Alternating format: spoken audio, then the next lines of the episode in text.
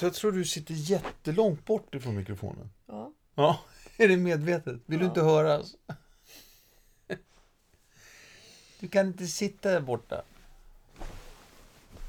Jag kan Måste göra vad jag vill. Ja, jo, exakt. Men...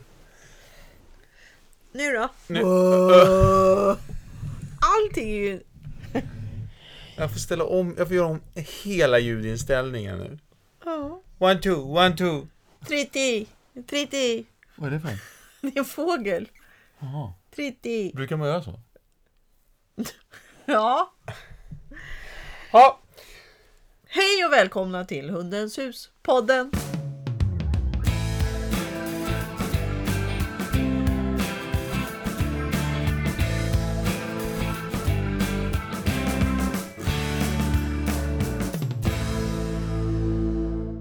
Ja, exakt. Och avsnitt 13. Ja. Exklusive Mira-poddarna blir det. Ja. ja. Ja. Så funkar det. Eh, det här systemet.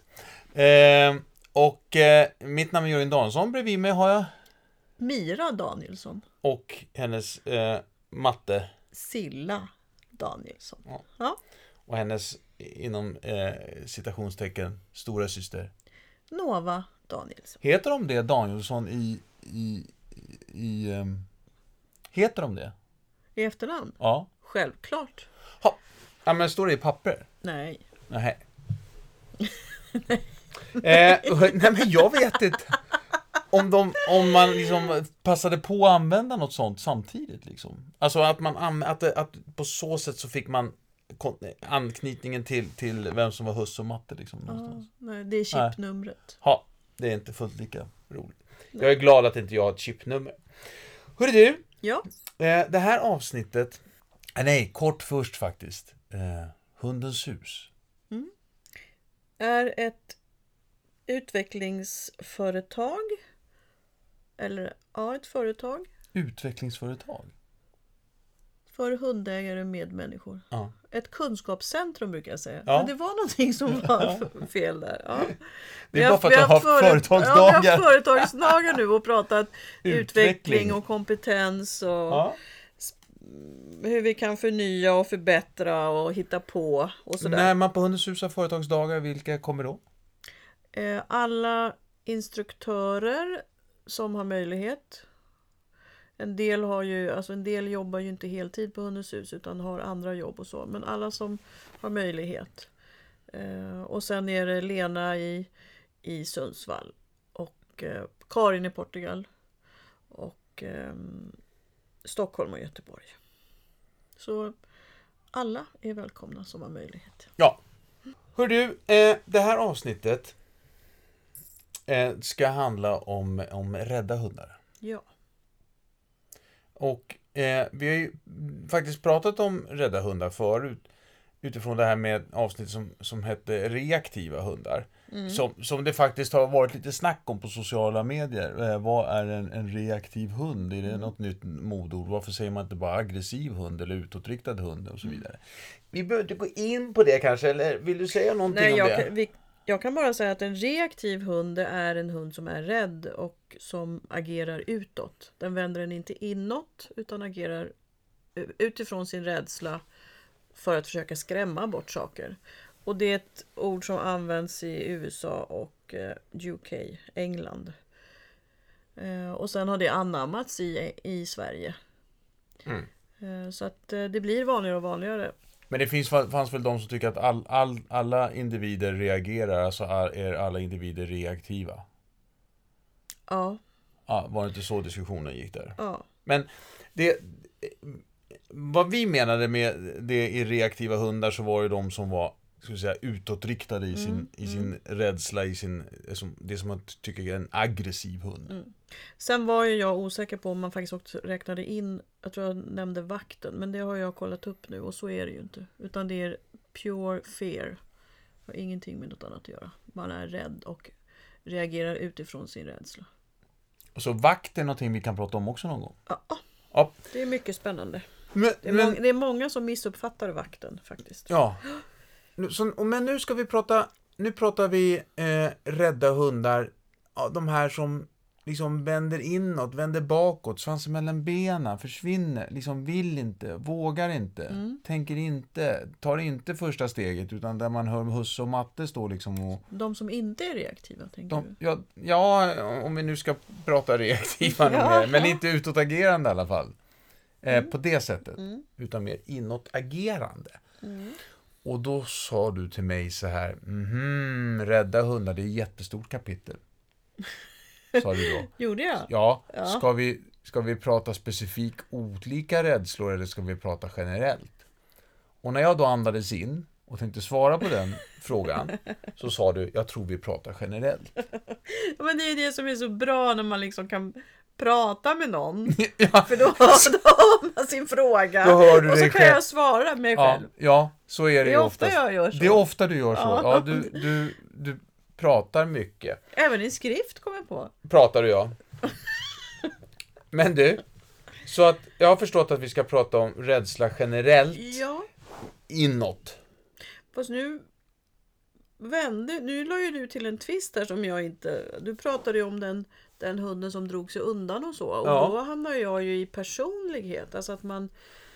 Man pratar personlighet, du har sagt förut om personlighet, men det, det, det, det är det sättet man kan uttrycka kring hundar. De är ju ingen pers person, måste, personlighet måste komma utifrån ordet person som är relaterat till människan. Man Nej, pratar det person. tycker faktiskt inte jag. Nej, jag har förstått det, för du har sagt det många gånger. Men man pratar person, men du pratar personlighet även när det gäller hundar. Ja, ja. Ja. ja, jag tycker... Annars kan man ju prata generellt egenskaper och, och beteenden, skulle man kunna säga. Ja. Mm. Nej men jag tycker... Jag, jag, jag Det är okej, du pratar kan... person, personifierar hundarna och pratar personlighet. Ehm. Nej, men det jag tänkte på det var det här att om vi ska prata personlighet då hamnar vi liksom i en annan dimension än om vi pratar rädsla för, för rädslan. Alltså, det blev två olika saker för mig. Så, Ja, men när du, sä- och så när du säger Ehm. prata personlighet här, eh, Nej, men för- eller vad var det som fick dig att... Nej, för när du... Då är det så här att en hund som är rädd till sin person, alltså har mycket rädsla. Eh, det, den får man ju bemöta på ett annat sätt än en hund som är kanske, eh, inte Kajsa Kavat, men som är, eh, är okej i sitt normaltillstånd men ibland faktiskt blir rädd. Alltså, och kan bli rädd flera gånger. Eh, för, för olika saker. Eller specifikt bara rädd för nyår till exempel. Då är ju det en gång per år. Och så, Ja, ja, ja. Ja. Det, och den, den, den rädslan finns egentligen inte. Ja, den, den är speciell vid eh, Mm. raketen bara liksom. Nej men alltså pratar man om rädsla generellt, att hundar kan vara rädda, man, man behöver tänka på vissa saker, hur man introducerar eh, någonting nytt, om du har en hund som eh, är rädd för... Ja, men alltså jag, så här då. Jag ser, men då kommer du säga så här. Ja, fast det är från individ till individ, kommer du säga då. Så jag kommer inte kunna svara på den frågan. Men jag ser framför mig den här, eh, där man säger, man ser husse eller matte som står och säger, jo men det går bra. Vi kan gå in här. Och hunden bara liksom vill ut ur kopplet och vill inte gå in där eller gå fram där. Och man ser liksom hur hunden eh, alltså rent fysiskt skakar eller ja, blir, gör sig liten och kryper ihop och bara vägrar gå. Mm. Och jag hör ju själv när jag, när jag pratar om det att det kan bero på jättemånga saker. Till exempel. Ja, det kan det att det är något eh, eh, aldrig varit där förut. Det är något konstigt ljud där inne.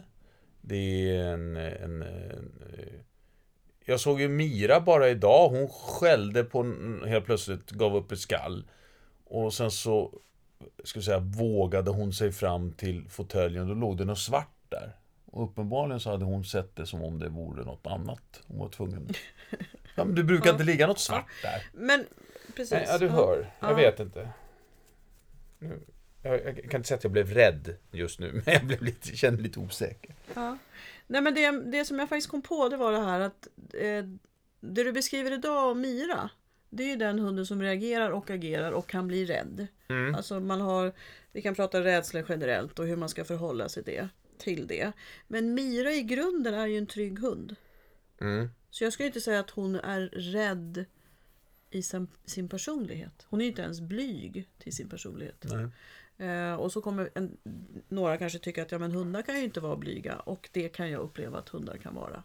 Eh, men det jag menar med den här som är rädd till sin person, det är ju den Ja. hunden som verkligen är rädd och inte... Och, och det kan också bero på flera olika saker, men som eh, har, har ett, allmän, ett allmäntillstånd. Av rädsla? Ja. Ja. Eh, Och det här är obehagligt. Och det där vet jag inte om jag vågar. Ja. Det där tänker jag inte, där Ja. tänker jag inte gå fram. Ja. Och ska vi gå ut? Och nej, en bil. Och det är ju något helt annat än att prata om rädsla generellt. Att hundar kan vara rädda för det här och det här och då kan man tänka på det här. Som Ja, men Ja. Vi, vi ägnar lite tid åt, åt den här personligheten. Man, en, hunden den, som är hunden som är, är lite... försiktig, ja. rädd, avvaktande. ehm, så. Ja, det kan vi göra. Ja, Och då tänker jag så här. nu börjar det avsnittet. Ja. ja, precis. Ja. Ja. Eh, det är ju så här att man, alla rädslor är ju genetiska. Det är det liksom, den, man pratar om att det är den största ärvbarheten, det är rädsla. Och det är för att man som art ska överleva. Rädsla går väldigt lätt i arv. Den största. Och nu blev jag osäker när du sa sådär. Men en av de största då. Ja, Ja. Den är väldigt, för den är, det är, en, det är en hög överlevnadsfaktor. Att försvara Ja. sin avkomma och att eh, vara rädd för att klara sig alltså. Mm. Det, det är, så den är väldigt genetiskt eh, viktig för hunddjur. Ja. Och ehm, om man avlar då på föräldrar som är rädda så får man ju eh, valpar och vuxna hundar som är rädda eller lätt blir rädda. Det plingar här i min eh, dator för att det är, jag får in eh, meddelanden här och det vill jag inte ha. Nej. Nej, jag ska se om jag kan ta bort det här. Nu tror jag att det var slut på det meddelandet. Ja, När det gäller rädslan så är det ju då att har man haft föräldrar då med, med som inte har varit så tuffa eller framåt utan har varit rädda individer själva så går det väldigt lätt i arv. Ehm, Men det som är det mest spännande tycker jag det är att du kan ha en kull valpar med bra föräldrar och liksom en normal kull. Att de, det är några som är lite mer framåt och några som är lite mer avvaktande men det är ingen som är jätterädd. nej. Eh, och det som är, det är att det är väldigt viktigt med hur man bemöter sina hundar. Ja, Ja, så att om du har en hund som är framåt så kan du få den till en, en rädd individ. För att du inte låter den utforska, du förhindrar den, du ömkar den. Det vill säga, åh vad det här är läskigt och stackars dig, nu händer det någonting. Ja. Och man själv kanske tittar över axeln och tycker saker och ting är läskigt. Eh, så till exempel eh, våran lilla Mira då, hon ser det här läskiga i fåtöljen och om du rycker till och säger oj vad är det där? Och tänk om det är något farligt och ta bort henne därifrån. Alltså hon får inte vara nyfiken. Och sen så går du dit och undersöker det här och så kanske tycker att det är Alltså hur du gör i hela den här situationen påverkar Mira. Har hon varit med om det tio gånger så är den elfte gången det här händer någonting nytt som ja, men hon ser sig själv i spegeln eller helt plötsligt så ligger det en upp och nervänd mm, mjölkpaket har ramlat ner från bordet. ja, Eh, eller det står en sko som hon aldrig har sett förut för att någon av Leos kompisar har kommit hem och den, Mm. den personen har gått i någonting och sådär så att det kommer in en doft. Elfte gången då kanske hon bara, men gud det här är ju jättefarligt. Och börjar då bli en försiktig individ. Men det är ju lite fascinerande egentligen att, att det här, den här rädslan att, att, vi kan, att vi kan kommunicera den arter över arter. Mm. Eller det är kanske inte så jättekonstigt. Det är, det, det, det är väl också ett sätt i evolutionen att... Hundarna lever ju ihop med människor. Så att det, de, de är ju experter på oss och är ju beroende av oss. Ehm, så att och ha, eller så kan det vara så att man har en hund som verkligen av genetiska... eh, De, de har inte fått de här liksom framåt generna i sig utan de är försiktiga och rädda. Ehm, och vågar inte undersöka saker, vill inte gå ut liksom på nyfiket kolla och, utan vägrar göra saker och har ett liksom mår dåligt. Ja. Men fortfarande så får vi ju skilja på, är det vid enstaka tillfällen som det här med Mira-incidenten då? Ja. Eh, ja men då går ju stressreaktionen upp, rädslan och stressen går upp och sen så bearbetar man det. Okej, hur, hur gjorde husse med det här nu då? Mm. Ja, han gick fram och kollade och sen fick jag titta. Men du ömkade inte och du gjorde Nej. inget konstigt utav det. Nej. Oj, här, där var det någonting och så gick du och tittade. Ehm, eller var det så att det blev jättefarligt hela situationen för husse tyckte också att det var läskigt. Då har vi ju spett på rädslan. Ja. Eh, Eller är det den här individen som faktiskt Om man säger att man har en average, en medel tillstånd. Det här mår vi bra, här är vi lyckliga. Ovanför det är vi lyckliga, under det så mår vi dåligt. Mm. Eh, om man som individ ligger under då blir man ju deprimerad och man får ångest och man blir apatisk. Och det här kan ju hundar också få om de har den genetiskt i sig eller att man lär in det hos hundarna. Nu har det här samtalet tagit en helt annan vändning än vad du tänkte när du sa Ja. jag tror vi pratar Nej. om rädda hundar. Vad Nej. tänker du Jörgen? Nej, ja, nej men alltså det här, ja, alltså, nej men jag, jag, jag försöker sortera i vad, vad vi ska prata om, för det här kan ju bli hur långt som helst. Ja, jag sa ju Ja, det. du sa det. Ja, jag vet. Ja, nej men eh, jag tänkte inte att jag skulle gå ner i depressionen. Eh, eh, alltså frågan var egentligen, eh, har du träffat en deprimerad hund någon gång? Ja. Jag har träffat hundar som inte vill leva längre. Mm. Mm.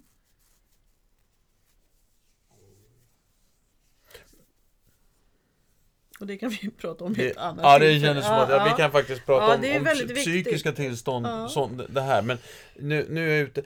Eh, eh, Lill...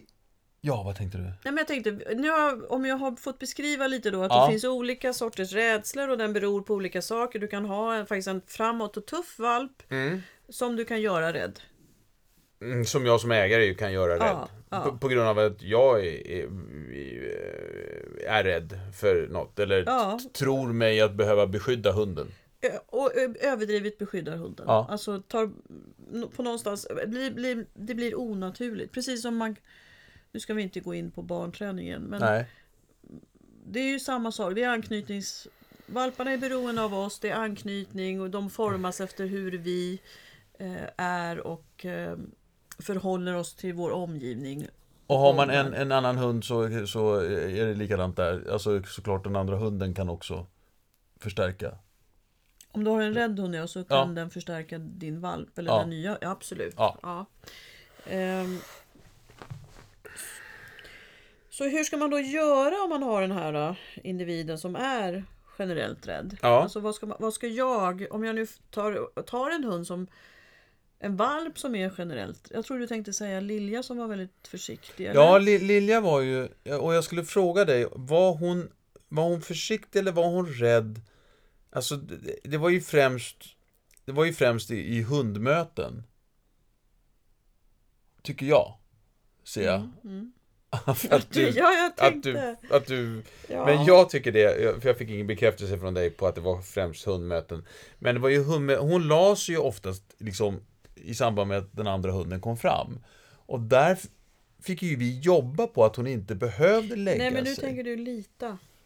Jag tänker lite. Du tänker lita. Som vi var en omplaceringshund som vi tog och som hade eh, haft en, en um, hus... hu- Nej, men Lilja var så också. Lilja var ju Ja. så gentemot den här eh, stora, eh, eh, jättehemska hunden. Ja men vem skulle inte ha varit det? Ja, det ju- nej men hon du- var ju så då också men Nej men visst var det Lilja som, som, som la sig ner så fort vi träffade en annan hund i stort sett. Vi fick jobba på det självförtroendet Nej, på henne. var- Upp och hoppa, sa vi. Jo, det gjorde vi. Jag gjorde det. Hur som helst. Nej men alltså, ja, men vänta vi kan säga så här. Det egentligen spelar ingen roll om det Nej. var Lita eller Lilja. en svart hund var det? Ja precis. Ja. det som är spännande här, Ja. jag vet att Lilja också var det, Ja. men, men Lilja var inte osäker i de mötena. Nej, det var det jag undrade. Ja, Lita hade, hade, det vet vi inte för vi hade inte henne från början. Nej. Lita hade blivit osäker därför att hon fick inte lägga sig Nej, för sin ägare. okej. Han till och med sa, jag till och med brukar putta på henne för att, hon, för jag tyckte det var så pinsamt. Ja. När hon lägger sig för alla hundar oavsett vad det är för något. Eh, och då blir ju hon ännu mer tryckt. Hon tyckte då, alltså, om jag lägger mig nu så kommer ju eh, husse och putta på mig. Mm. Så hon la sig ju ännu hårdare. Och ännu Aha. tidigare. Ja. För att hon, hon var lite osäker och- på husse i de här situationerna också. Ja. Eh, och vad, vi vad hon hade för känsla innan hus, alltså innan det blev ett inlärt beteende och, och hon blev ännu mer Snacket går i kenneln helt enkelt. Så du vet, jag har ju en husse, han är ju så rädd. Ja, precis. Eller om det är Lilja som gjorde det för att hon bjöd ju in den andra, pers- den andra personen, Ja, den andra hunden. hunden och sa jag är fredlig. Och jag måste bara få säga det här. Ja, det här ja. är ju så missvisande när vi säger att hundar, all, alla hundar som lägger sig är undergivna. Man pratar om undergivna hundar. Mhm. Och eh, så är det ju inte. Utan en hund kan ju lägga sig för att bjuda in en annan hund och säga jag vill inte bråka, jag tycker om andra hundar, du är en jättetrevlig prick och du och jag kan bli kompisar. När du börjar lita på mig. Mm. Men det finns i gammal etologi och liksom sådär man säger att ja, hundar som lägger sig de är undergivna. Mm. Och det är ren och skär lögn. Så Okej. det, det, det är en myt. Ja. Det kan vi bara slå hål på. All right. Men eh, när Lilja kom in, Lilja hade ju en fantastisk uppfödare och, och, och valptid och sådär. Och, men hon kom ju till oss när hon var, hon var fyra och en halv månad tror jag va? Vem? Lilja. Ja. Det? Ja, Ja. kom hon så sent? Ja. Men, eller Ja. och. Eh, och hon var lite ovan vid, vid de här jätte... Alltså vi hade ju lokalen inne på Pontonjär då. Mm. Och eh, där fick vi ju liksom göra mycket miljöträning och så. Och jag kommer ihåg att jag hade ett jättelångt koppel till henne. För just hon behövde möjligheten att undersöka. Fast nu sa ju du... Att vi inte skulle prata specifikt Nej. om Jo. en rädsla. Nej, men vad jag, vad, jag, vad jag fastnade för, det var faktiskt ordet ovana. Jaha. Eh, Jag brukar inte vara så ovan. Eller nej då, nej men att, att rädsla också då uppenbarligen hänger ihop med ovana. Allting som är nytt kan Mm. vara farligt. Ja. Tills du vet om det är ofarligt eller inte så kan vissa individer reagera med en försiktighet, att vara avvaktande eller att till och med fly från platsen. Mm. Eller andra individer kan ju säga så här, de testar ju och så skäller de ut saken. Mm. Som Mira gjorde idag. Mm. Men hur ska jag göra då? Eh, generellt. Med den här hund, hunden som backar vill, in, vill, vill inte gå in i den där gränden. Eller vill inte gå in i just den parken. Eller i just eh, den här restaurangen. Eller någonting sånt. Och, Ja. mm, ja, Ska jag Ska jag lyfta upp hunden och säga det här går alldeles utmärkt? Eller ska jag prova någon annan park? Eller ska jag tusan i den där parken? För den verkar ju funka ändå. Alltså, jag, vi skiter i det här. Jag, verk, varför ska jag It utsätta hunden för det här för? Va? it depends. It depends. Det beror på. Ja, jo, jo. Men vi, ja, men det beror ju på. Ja. Eh, Och det, men vi, det som är det är att om du har en hund som är försiktig, avvaktande eller rädd så Mm. behöver du bygga självförtroende. För det handlar om att hunden har ett lågt självförtroende. Ja. Då bygger man självförtroende hos hunden på andra platser. ja. Eh, Så att den, den, och nu är vi inne på korsorden igen. Nej, inte korsorden igen.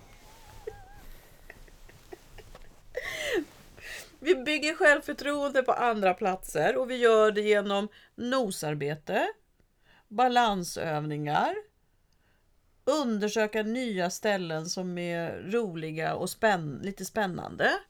Ehm, cirkuskonster som man får lära sig och klura, alltså hur gör den här och klura ut och när jag har klurat ut det så har jag klarat det.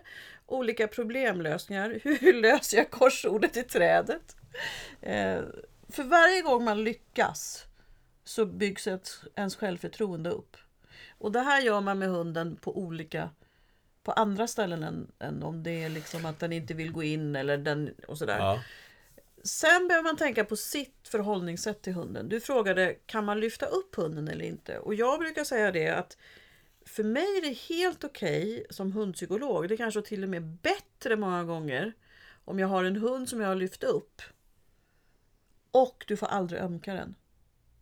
Om du lyfter upp din hund och bara håller den så frigörs det här oxytocinet som är antistress. Vilket gör att rädslan går ner. Om du också dessutom då smeker den med långsamma behagliga rörelser så ökar oxytocinet och hunden blir lugn av beröringen. Som massage pratar vi nu. Ja.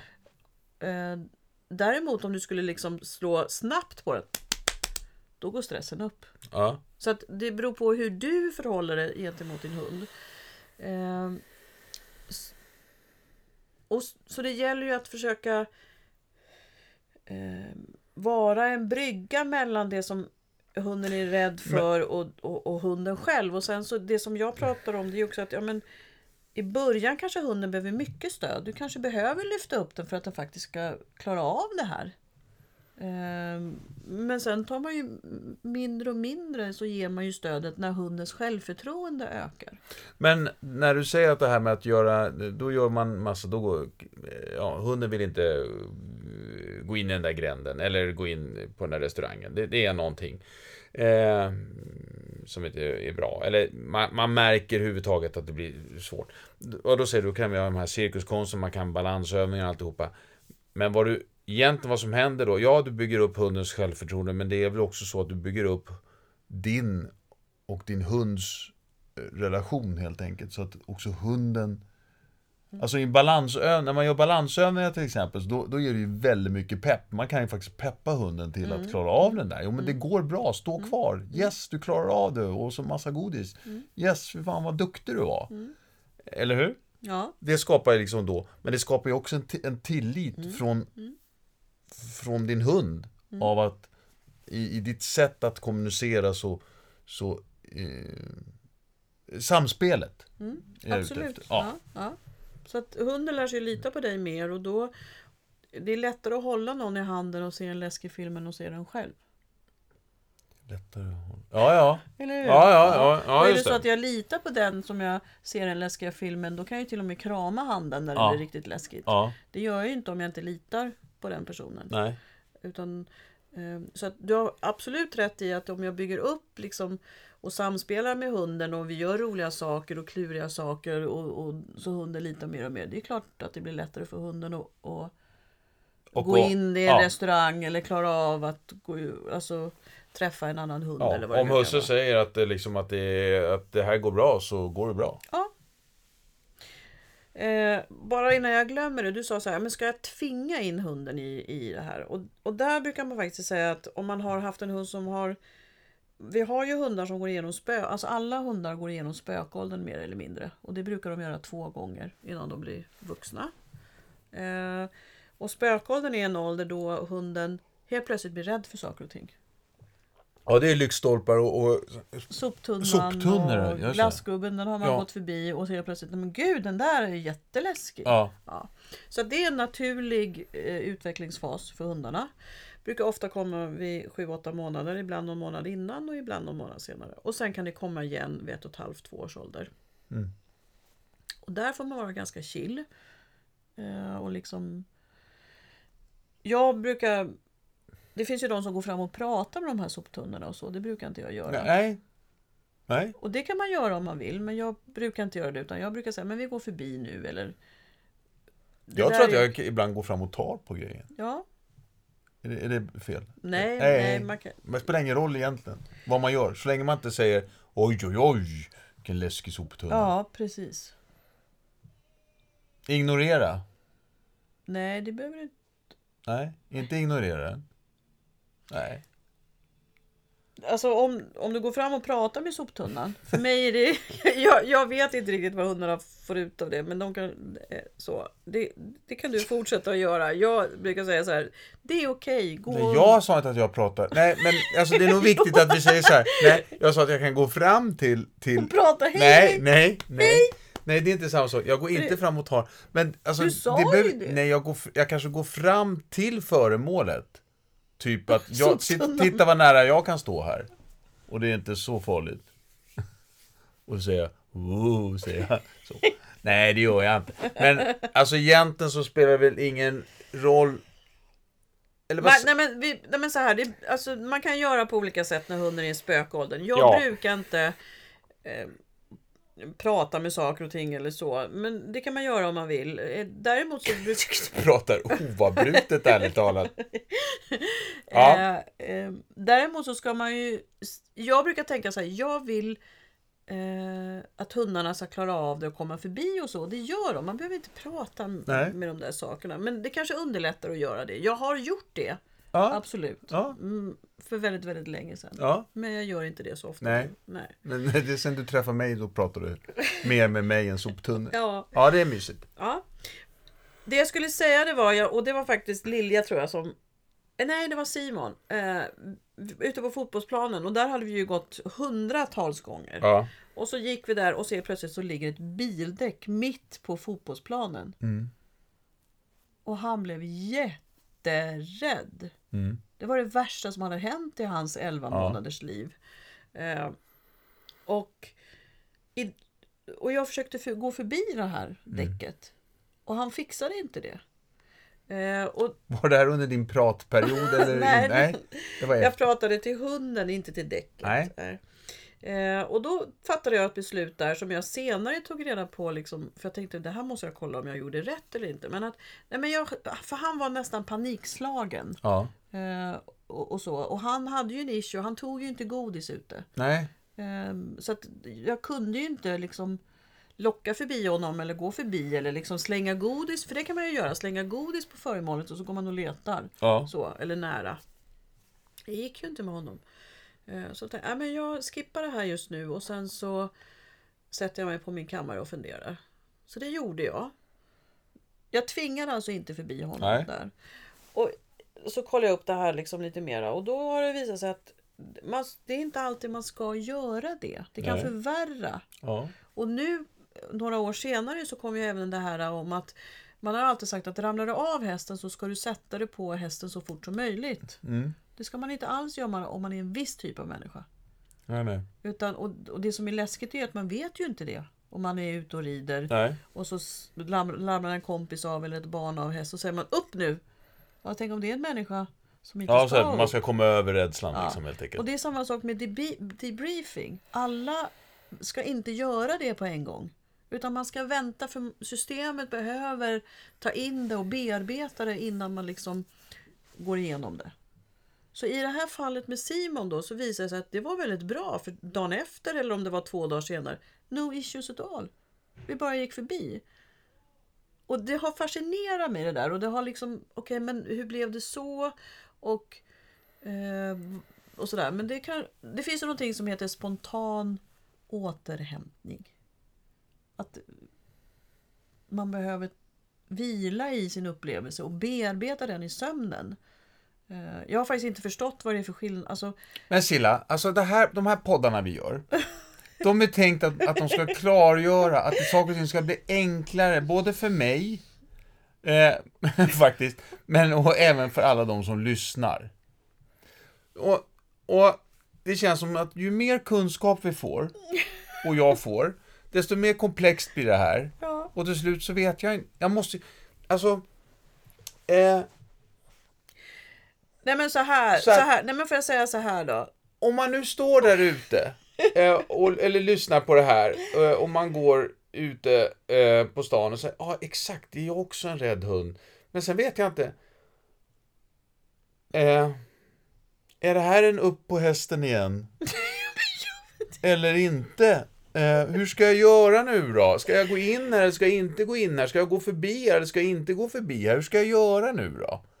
Jag, alltså, och säg inte att jag behöver ringa en hundpsykolog. Nej, det För att jag jag vill, kunna, göra. jag vill kunna klara det här själv. Sen kan man ringa en hundpsykolog Ja, på Hundens hus och få hjälp Ja. med det här när man kör fast. Nej men det är väl så här att livet med hundar inte allt... Alltså det är inte enkelt. Det är väldigt komplext. Ja, fast kan vi få det lite enkelt? Kan, Nej, är, nej. Men, men, men du säger, samtidigt så kanske det är så här då. Om man säger så här. Men, får jag fråga, nej men nu vill jag fråga en annan sak. Ja, När den här situationen med Mira hände idag. Tänkte inte du massa saker? Kände inte du massa saker då och fattade beslut? jo. Ha, har du fattat samma beslut om det hade varit Mit- Misty? Har du varit med om samma situation med Misty? Eller med Nova? Eller med ehm, Ayla? Jag tror, vänta jag vill bara avsluta det här. Jag Du tror, ställer en fråga, jag får inte svara. Äntligen, äntligen fick jag en fråga som jag skulle svara på. Okej. Här ställer jag frågor och frågor i podd efter podd. ja. Ja. Och nu skulle du ställa en fråga till mig. Och precis när jag skulle svara, bara, då, då fortsätter du prata. vad skulle du svara? It depends. Nej, så här. Jo då, jag hinner reagera utifrån att jag, jag tror mig att, att det där var ett litet, det var ett det där var ett beteende jag inte kände igen Mm. från henne. Så vad är det som är på gång? Det var lite spännande liksom så. På tal om att vara nyfiken. Mm. Eh, det är nog den där svarta som ligger där. Den brukar inte ligga där. Ja men då, så då gick jag fram och tog, och tog på den. Nej ja, men men, tog, ja, nej, men det, det, Ja. ja. men det var... så. Det, det var okej, eller hur? Ja, absolut. Ja. Och eh, sen var det inte något mer, sen fortsatte du prata. Ja. Eller vi satt i middagen där liksom, så det var inte något mer med det. Men jag gjorde ju ingen grej av det, mer än att jag liksom mm, gick fram där och såg att ja, det var nog den här du Mm. reagerade på. Eh, så så gjorde jag med henne. Mm. Men egentligen, finns det inte, kan, kan man inte säga så här?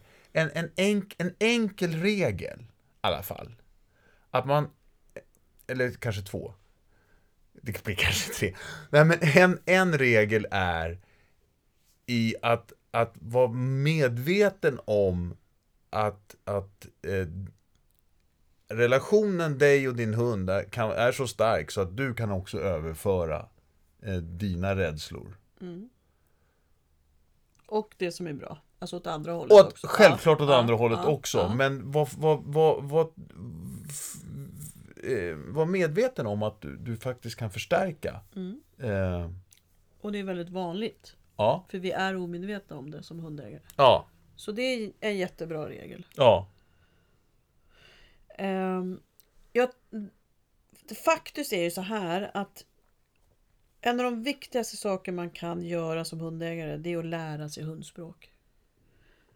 Därför att det jag tror att du gjorde i de här, den här Mm. situationen och andra situationer det är att du tar in hela situationen, du läser hunden. Hur rädd är hon?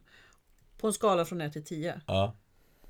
Ja, Jag skulle säga att hon kanske var sjua i morse. Morse var det väl? Eller när? nej, det var jag nu. Ja, Ja, så i den situationen. ja, Och då gör man, eh, okej hon är så, och så går man in med dem. Man ser att hunden har blivit rädd men Ja. inte så rädd. Och, och utifrån det så agerar man. Så det absolut viktigaste man kan göra det är att lära sig om hundars språk. Och hur de kommunicerar därför att då blir det så mycket lättare tillsammans med hunden. mm. Vi ser hur den reagerar, vi ser hur den agerar och, och vi kan därefter göra en, liksom en, en snabb bedömning. Okej, behöver jag gå in med full insats eller kan jag avvakta? ja, För ibland kan man ju avvakta också och bara se vad som händer. ja, För det bästa det är om hunden själv Ja, övervinner sin rädsla. Ja, mm. Jag har ju stått och filmat till exempel ett hallon. Eh, det, och då var hon äldre så hon... Eh, nej men, och jag filmade Misty när hon blev rädd för en sån här soppåse som fladdrade upp ja, just det. när du släppte av mig när vi skulle upp på landet. Och jag fort upp liksom, och, och liksom för att filma. För jag såg att hon klarade av det. Ja, Och jag ville ha det på film. För att kunna visa hundägare. Så här kan det se ut när hunden blir rädd. Och hur gör man i den här situationen. Ehm, och i andra situationer skulle jag inte ens göra det. Därför att då är hunden så påverkad av sin egen känsla så att nej men nu kan inte jag hålla på och filma. Kan man säga, kan man, kan man eh, tänka lite trafikljus här? Ja, absolut. Ja. Ja. Befinner sig hunden i ett rött läge så är det läge att gå in Och eh, stötta och, och stötta hjälpa och hjälpa och, och, liksom- eh, avbryta eller vända Ja, och, ja. och tillbaks eh, och sen så nästa gång eh, Nu är det läge att vid tillfälle sen börja köra lite balansövningar och sånt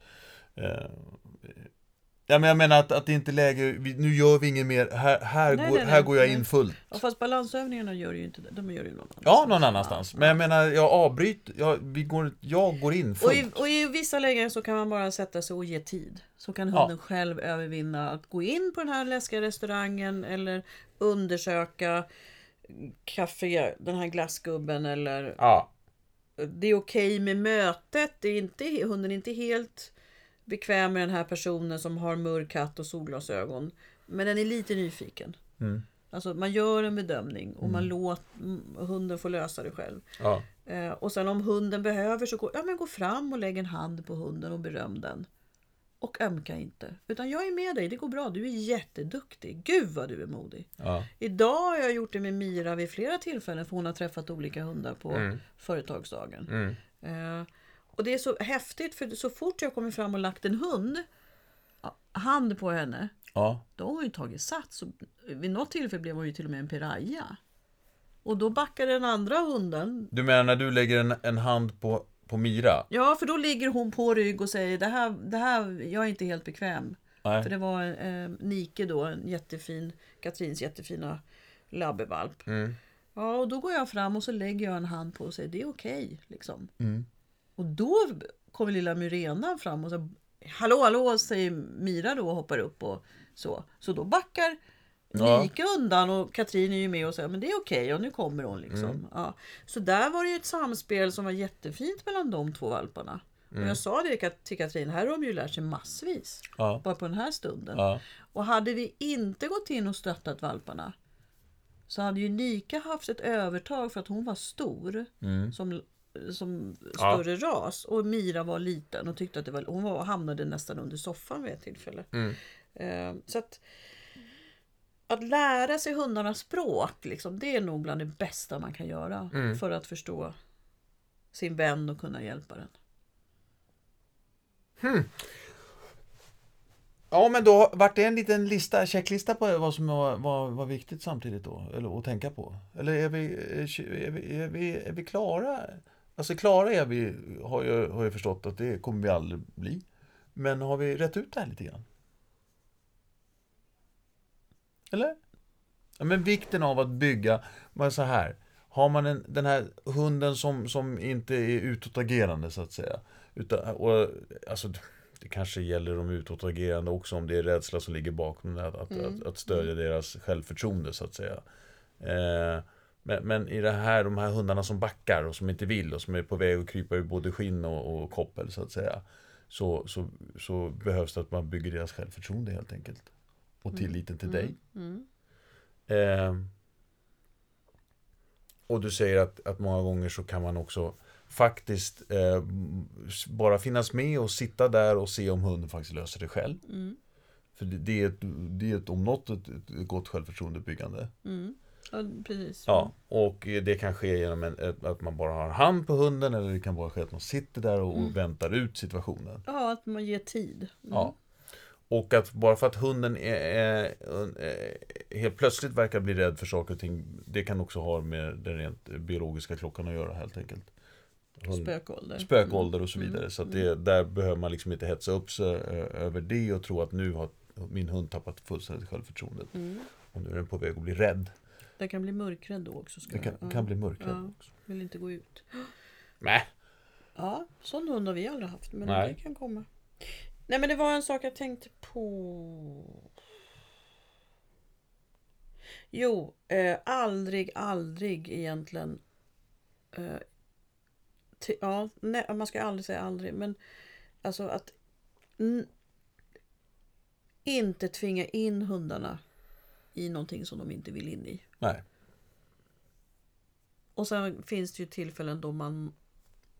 kanske måste göra det. Men då är det helt andra premisser och det är inte det vi pratar om idag. Nej, det Men är inte, alltså, all- inte veterinärrädsla. Nej, nej. Och det... Ja, det måste man ju bara, måste ju bara igenom. Det, är liksom, det går ju inte, man måste ju in. Men nu har du verkligen bytt till något helt annat Jörgen. Nej, rädsla tänkte jag. Alla kan ju vara rädda. Jag vill inte heller eh, gå till tandläkaren. Liksom. Men jag måste. Ja men det där är ju ett helt annat nytt program. Ja, ja, ja, ja, ja, jag håller med dig. Jag håller Men med, det, men det är ja, men rädsla. det, ja, ja, absolut. Men det är en specifik rädsla. Ja. Nej, men det jag skulle säga det var att vi får inte tvinga in hundarna i situationer. Nej. För då förvärras rädslan. Och när det gäller veterinärkliniker eller hantering och så. Mm. Och det vill jag bara nämna. Så är det ju bättre om man lär in ett ord eller att nu kommer det här att ske. Ja. Så att hunden vet att det sker. Mm. Och sen önskar jag att man lär in eh, där man har ännu större respekt för hundarna så att de får lägga handen på magen och säga jag behöver andas och dricka vatten nu. Mm. Som vi gör när vi sitter hos tandläkaren. Mm. Så att man har ett, ett samspel med hunden. Men kan man inte ha det, om man inte går till veterinär och det inte går, då ska man liksom säga det här, nu ska vi klippa klorna. Mm. Så att hunden vet om det. Mm. Eller vi måste åka bilen om hunden så. Wow, hör du Silla. Eh, eh, jag Det här blev ett långt avsnitt. Men det, nej, men det, jag tycker varför när vi satt och pratade om vad vi skulle prata om så tyckte jag att, eh, när vi satt och pratade om vad vi skulle prata om. Eh, jag, jag tycker egentligen det här, för det här kan vara lika jobbigt som en utagerande hund liksom, som man, eh, man kanske inte skäms vi pratar mycket om, om vi utåtagerande, de här reaktiva hundarna, så, så kan man ju skämmas över, det är jobbigt liksom. Nej, min hund står och skäller liksom, och låter arg och ser arg ut liksom.